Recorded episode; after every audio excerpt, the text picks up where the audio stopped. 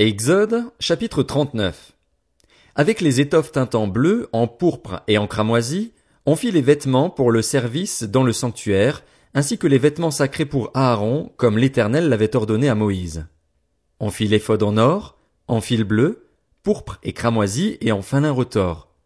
On martela des lames d'or et on les coupa en fil, que l'on entrelaça dans les étoffes teintes en bleu, en pourpre et en cramoisi et dans le fin lin, selon l'art du brodeur. On y fit des bretelles qui le reliaient, et c'est ainsi qu'il était assemblé par ses deux extrémités. L'écharpe était du même matériau que l'éphod et fixée sur lui. Elle était en or, en fil bleu, pourpre et cramoisi et en fin lin retors, comme l'Éternel l'avait ordonné à Moïse. On entoura des pierres d'onyx de monture en or et on y grava les noms des fils d'Israël, comme on grave les cachets. On les mit sur les bretelles de l'éphod en souvenir des fils d'Israël, comme l'Éternel l'avait ordonné à Moïse. On fit le pectoral selon l'art du brodeur, avec le même matériau que l'éphod, en or, en fil bleu, pourpre et cramoisi et en fin lin retors.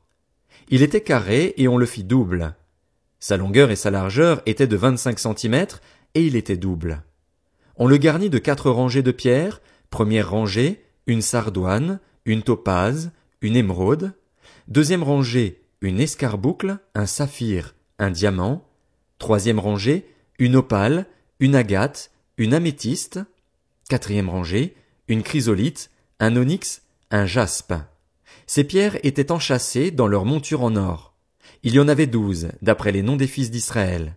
Elles étaient gravées comme des cachets, chacune avec le nom de l'une des douze tribus. On fit sur le pectoral des chaînettes en or pur, tressées en forme de cordon. On fit deux montures en or et deux anneaux en or, et on mit les deux anneaux aux deux extrémités du pectoral. On passa les deux cordons d'or sur les deux anneaux placés aux deux extrémités du pectoral.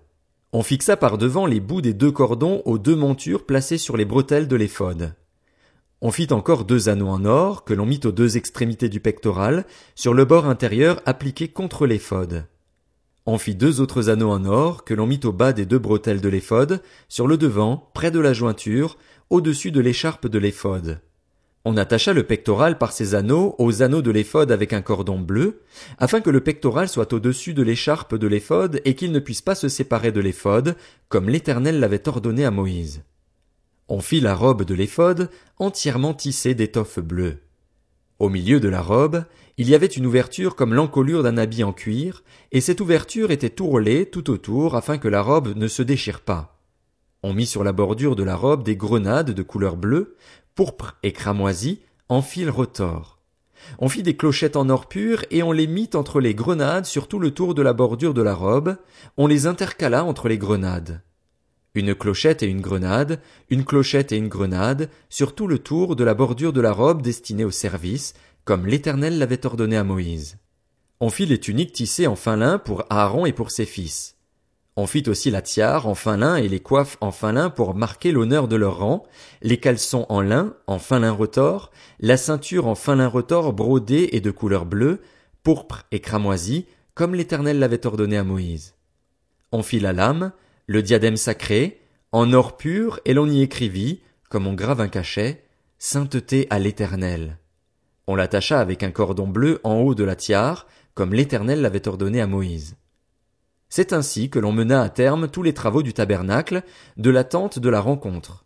Les Israélites firent tout ce que l'Éternel avait ordonné à Moïse, ils s'y conformèrent exactement. On amena le tabernacle à Moïse, la tente et tout ce qui en dépendait, les agrafes, les planches, les barres, les colonnes et les bases, la couverture de peau de bélier teinte en rouge, la couverture de peau de dauphin et le voile de séparation, l'arche du témoignage et ses barres, ainsi que le propitiatoire, la table, tous ses ustensiles et les pains consacrés, le chandelier d'or pur, ses lampes, les lampes préparées, tous ses ustensiles et l'huile pour le chandelier, l'autel d'or, l'huile d'onction et le parfum odoriférant, et le rideau de l'entrée de la tente, l'autel de bronze, sa grille de bronze, ses barres et tous ses ustensiles, la cuve avec sa base, l'étoile du parvis, ses colonnes, ses bases et le rideau de la porte de cette cour, ses cordages, ses pieux, ainsi que tous les ustensiles pour le service du tabernacle, pour la tente de la rencontre.